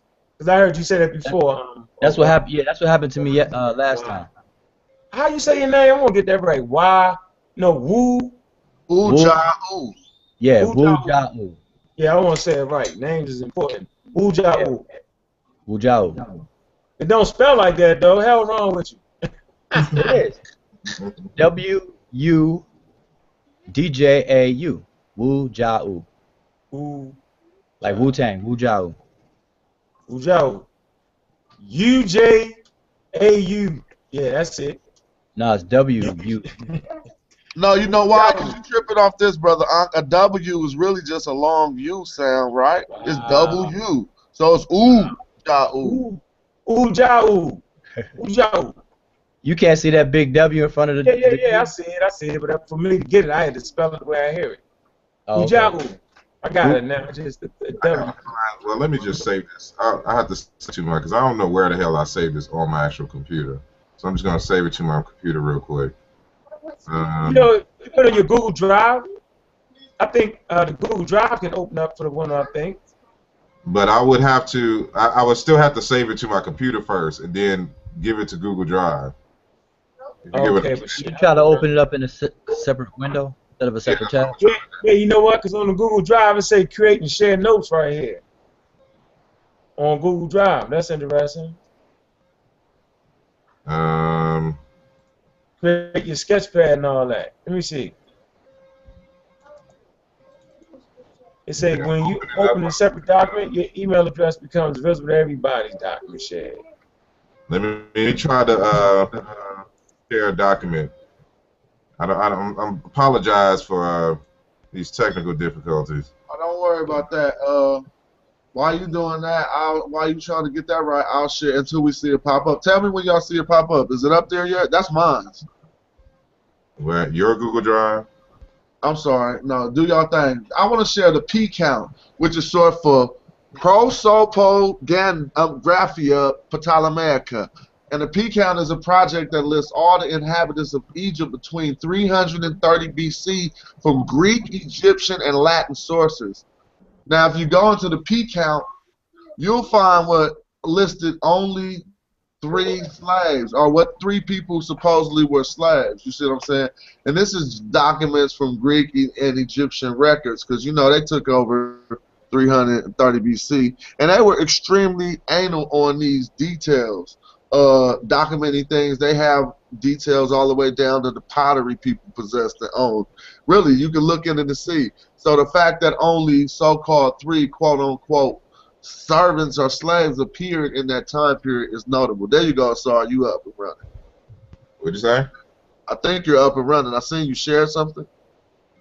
Yeah, I'm. I'm. I'm yeah, I'm, I'm on the share. I don't know if. Uh, okay, when I'm talking, is that does the share come up or or do y'all see or or can y'all go into Google Drive and see what I share? I should have shared it. I think I shared it with everyone. Nah, I don't see it. Um, it, it should it should be called Slave Gods document. Slave Gods a response. This was from a um a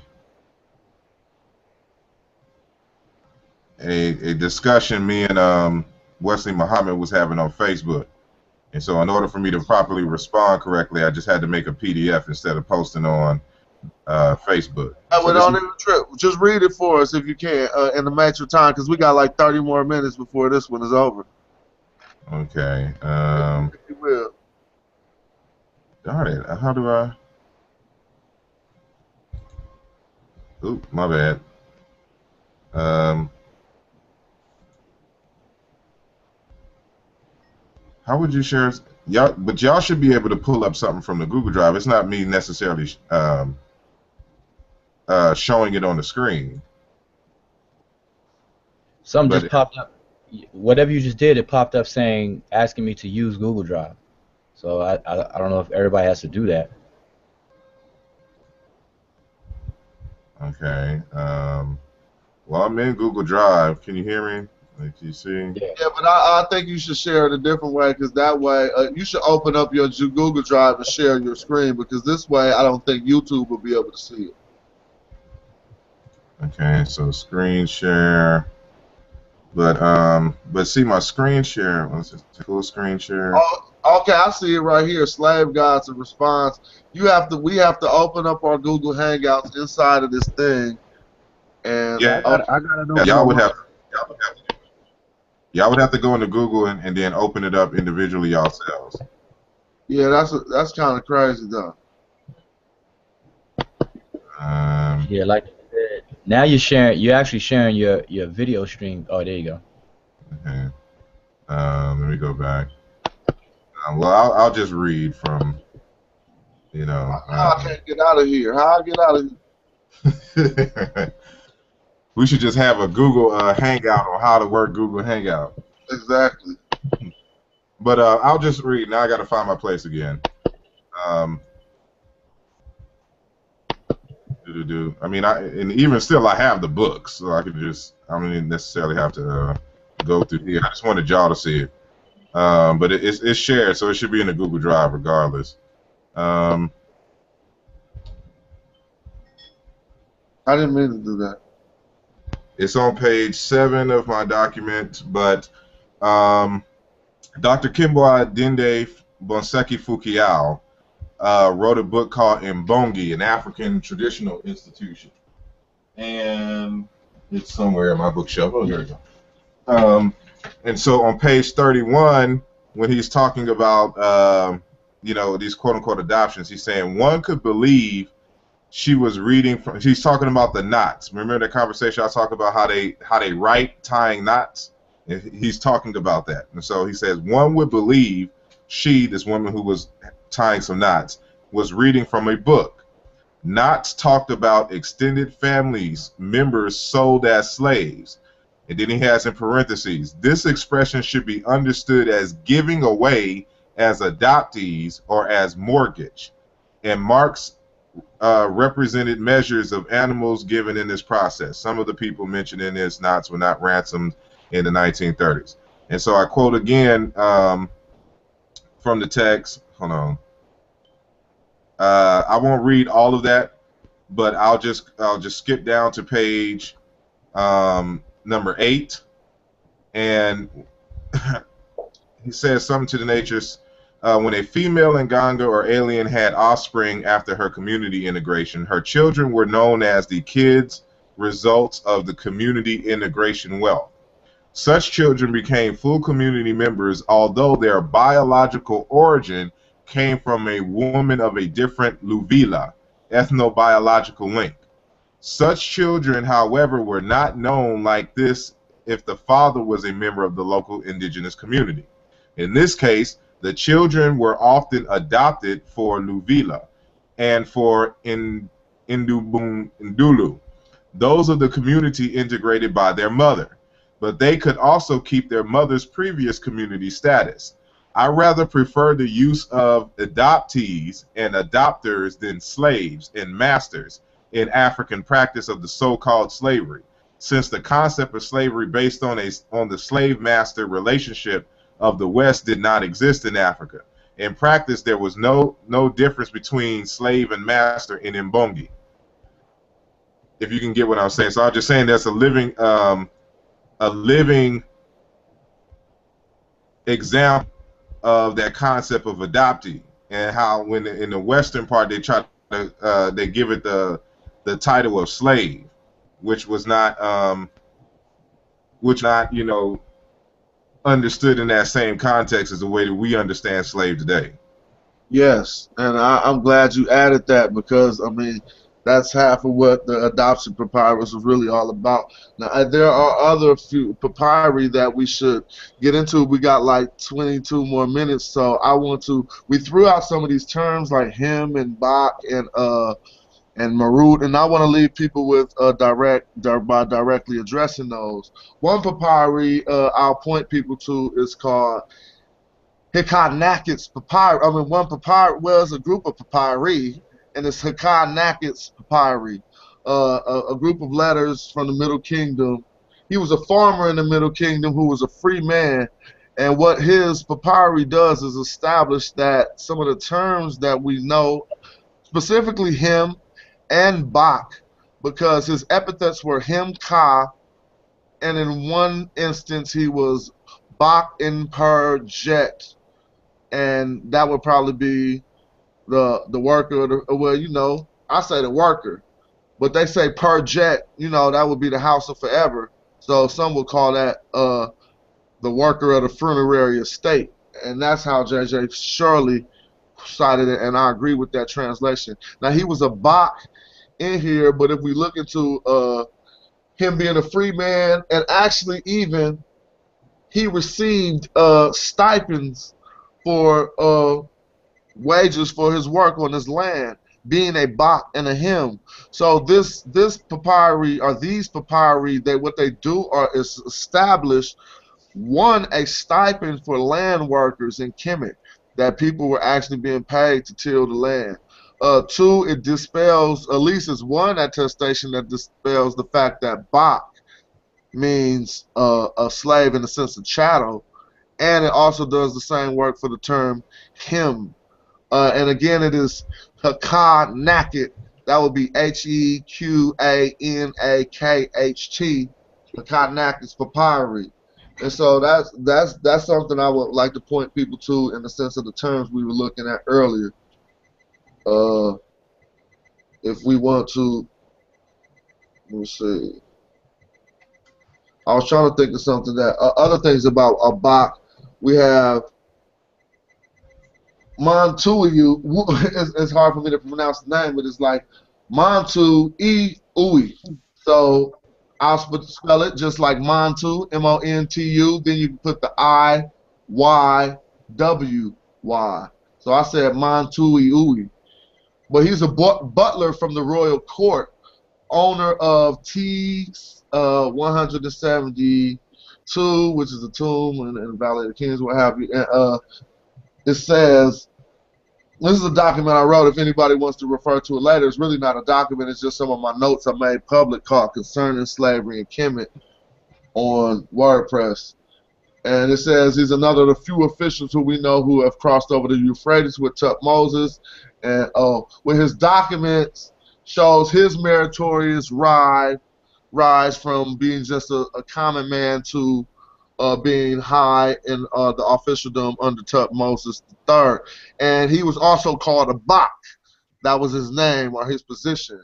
So some of these, if we really want to look at the primaries, we can just blow it right away. I mean, I could just, I, I should be sharing my screen, but some of the stuff I wanted to overlook.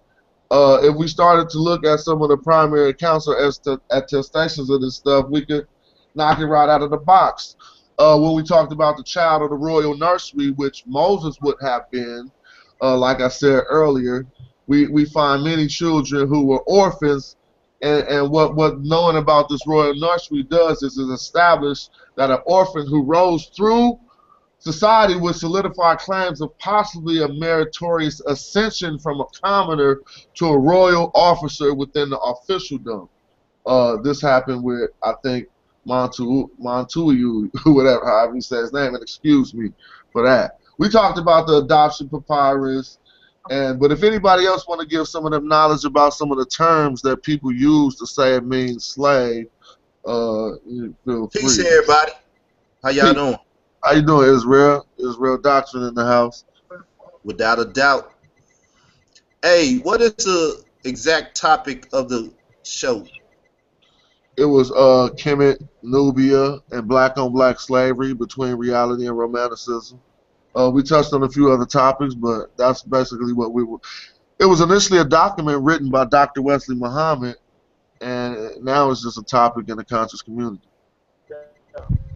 Okay. Can someone please uh, send a link to that document? I would like to breeze over it if you have it.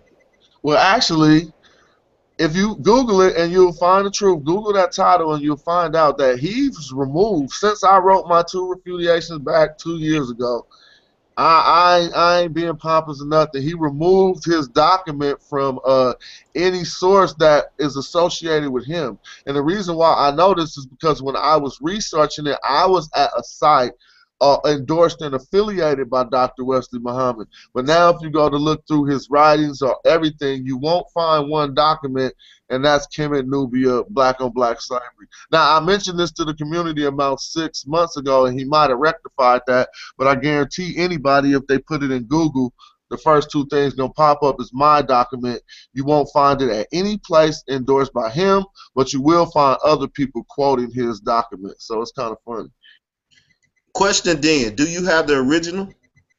Yeah, I got the original right here uh, on my computer. You know that. I had to pull that off the net, boy. Well, you know, you know, me and you good friends. So hit me on Facebook and send me that PDF. I said you can read mine, my my refudiations, because he was really smearing up a lot of things. And yeah, I'll give it to you for sure. But what I was just saying is, if you try to use it to say see and use him as a source, he already been refuted. So you should also read my refutations too to see how I use the source. Yeah. Yeah. I'm just an information junkie. I got a nice hard drive here, and I need to fill it up. You know. Oh, for sure, no doubt. I got you, no doubt.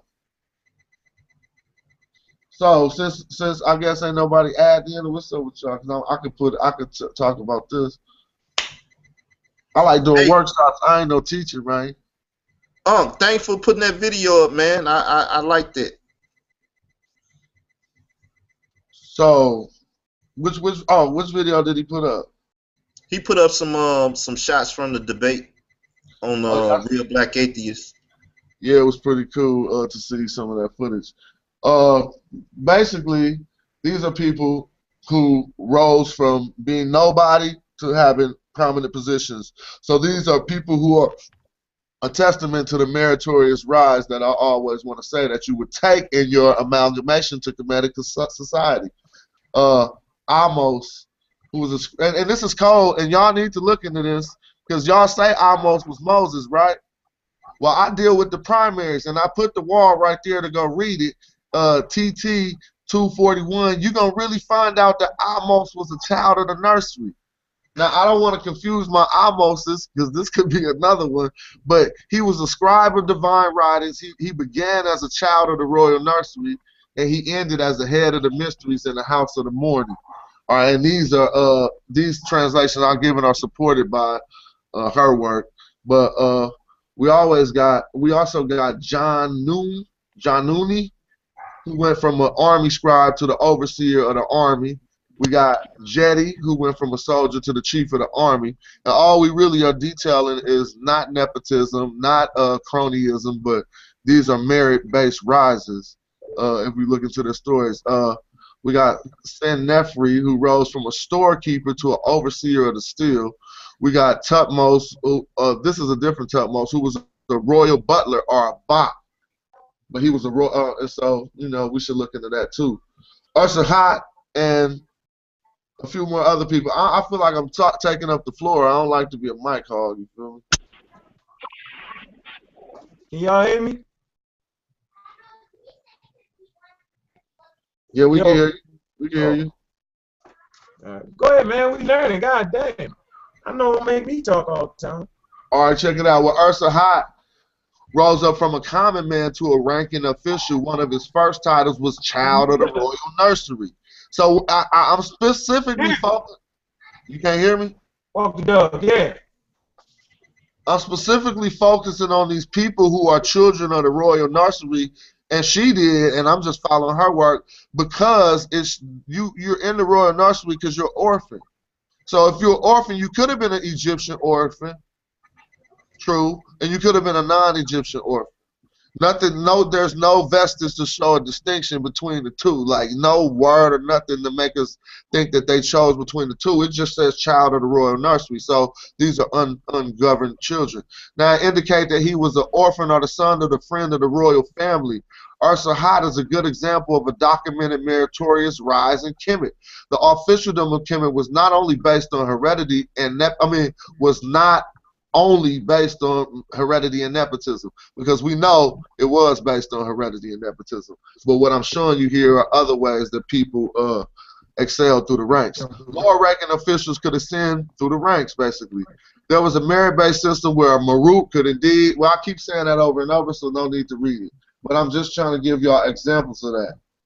Different facts, uh, additional facts on a Marut not meaning slave. Tutmosis the third da- daughter name was Marut Amen. Not Mary Amen, she was Marut Amen. So I don't think he named his daughter a slave to Amen. You know what I'm saying? It's the same way that Abid is used or even a servant of God. And so when we talk about the servant of God, no one ever calls themselves a slave of God because they're two separate connotations. Uh, we got Osmos also had a daughter named Marut Amen. You know what I'm saying? And then I go into what corvée is, and corvée slavery is a day's unpaid labor due to the lord, due to a lord by vassalage. under a feudal, uh, a French feudal system. So that really was some French shit that came out, that corvée. But it's interesting that the root of corvée is to ask. Ah. So even if they say the ancient system of corvée was a form of slavery, it means to ask for your paper that somebody owed you. But I see you about to say something, Masar.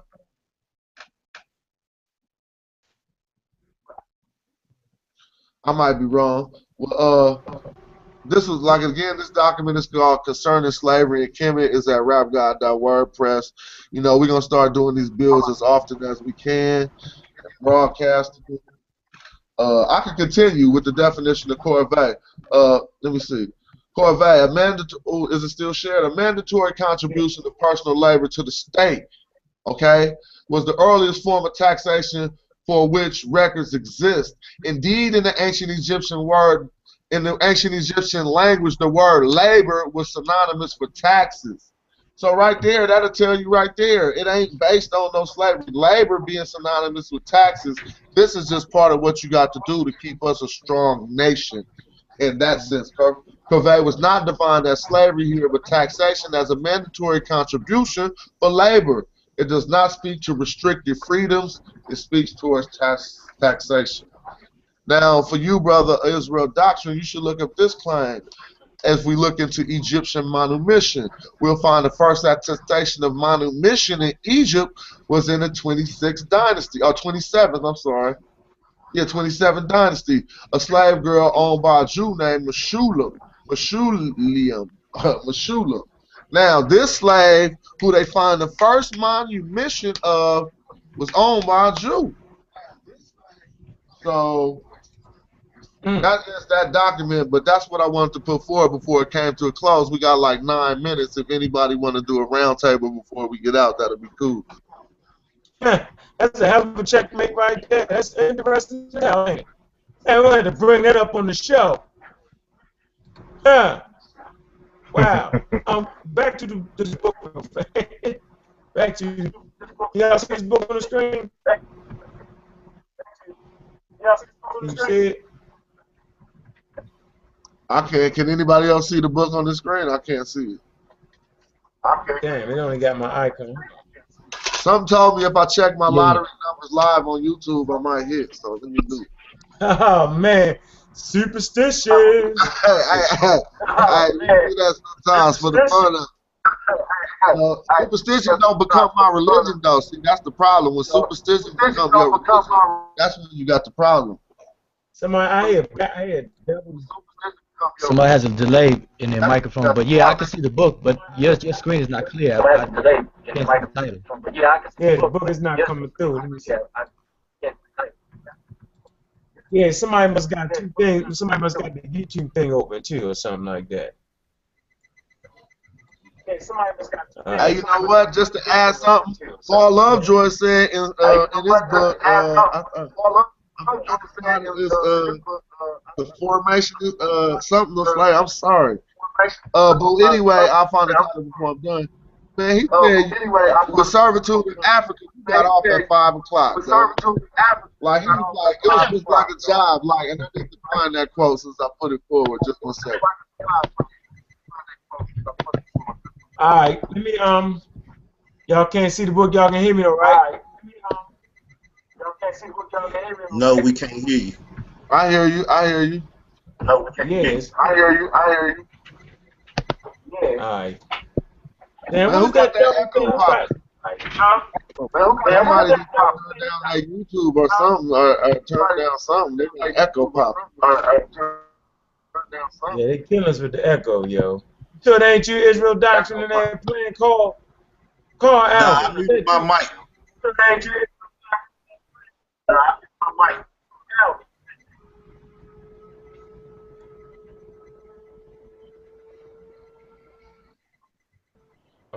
okay, all right. Can we hear now? Yeah, you could out echo now. Huh?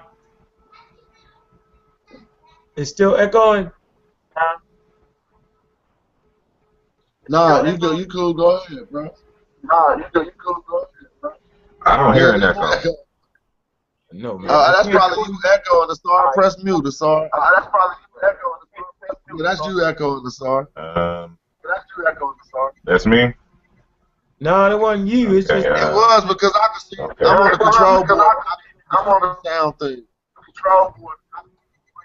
So whenever someone makes a sound, I can see the green arrow, and it lights up next to the star whenever the echo goes on. all right.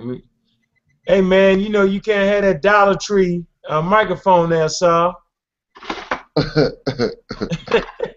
Hey, but yeah, we got five minutes before YouTube cut us off, so it was a good build. Anybody got something? I mean, so we didn't even address. Yeah. We didn't address slavery, the biblical fake slavery, you know, because that ain't even really worth addressing. I wanted to address, without romanticizing things, the things that we call servitude that some call slavery, and we need to really, really put forth. You know, I put forth homework on it, and you know, maybe some. Brother, that's literary. That's literary, not fake. Oh, I didn't mean fake. No disrespect. I mean, yeah, literary. Uh, yeah, you're right. Y'all literary. Uh, whatever. However you want to call it, brother. But when we start talking about uh the reality of the situation, you know exactly what I mean. You know what I mean? Terms are very important though when you speak.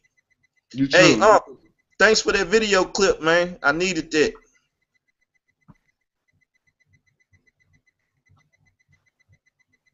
Maybe I got a bad connection. Everybody ain't connected up. Unc, where you at? He trying to fix his uh four eyes. So I'm about to start. Look, check this out. I'm gonna tell y'all something else. If y'all ain't got no way to support nothing that we doing, you ain't got no monetary to put forth. I'm gonna tell y'all the easiest way. Cause nowadays y'all really need to just support by spreading the information, letting people know who it is, letting them know where to find it, and you know what I'm saying, and getting these teachers out there, helping us get these teachers out there. You know what I mean? If you can't go running and buy an album or buy a book or whatever people put forth to support themselves, then at least let more people know about it. You know what I mean? Because that's that's also support. So that's what's Hey, up. I'm gonna y'all uh, since y'all gonna be out in a little bit in the room. I'm gonna watch it on YouTube, seeing that I didn't catch uh, all the information. Jonathan, don't forget to hit me with that info. It's all good. I got you. And whenever you do, tell, hit me when you do a radio show, I want to come back on there and talk some more Bible stuff. You feel me? Okay. All right, that's what's up. Peace. Forewarning on the Google Hangouts. Cause y'all y'all y'all decide right on the spot. Let's let's hang out. Well, uh, you know, it was kind of crazy. It's just as simple as a phone call, so it's real easy to do. But we are about to start scheduling some and doing them at a at a, at a cool time every other day or something. You know what I mean? Nah, it's it's all Hey, good. because, Jonathan. you know, as long as the archives we can catch it. What's up with you? Uh, I think I shared that drive. Uh, could you share that document with uh, Uja, the breathing? Drive right now. I can just go. drop- Yeah, I just got it. You got it? I just got it. Hey, that'll, that'll be a good book for you to check out, man. Oh, that that book is wonderful. I also share the culture of the officialdom in uh in another in in a, in, a, in an Amin Ra Squad group or something. Okay. Yeah. All right. All right, well, that, well, this is this bringing it to a close. That was a nice, good session. As far as I'm concerned, uh, you know what I'm saying? What no damn slavery in Egypt, all the biblical tales, y'all can throw that away. We still got some questions to ask because we don't want to romanticize it, you know what I'm saying? But but when we look at it, all that uh all that shadow shadow slavery, that was an invention that comes with this a little bit later on, and we're gonna touch on that too in another time period. All right, I'm gonna turn this off, so take it easy, fellas. Peace. Hold, hold up, hold up. Question: when, We're still live. Go ahead. Is this on YouTube, or we still good to stay right here? It's on YouTube right now. It was broadcasted live the whole time. Oh no, I'm saying after it finished broadcasting, would this Google Hangout close up? Oh, I think I think you know what? Let's see what happens in one second. It might turn off the air, but the Google Hangout still be open.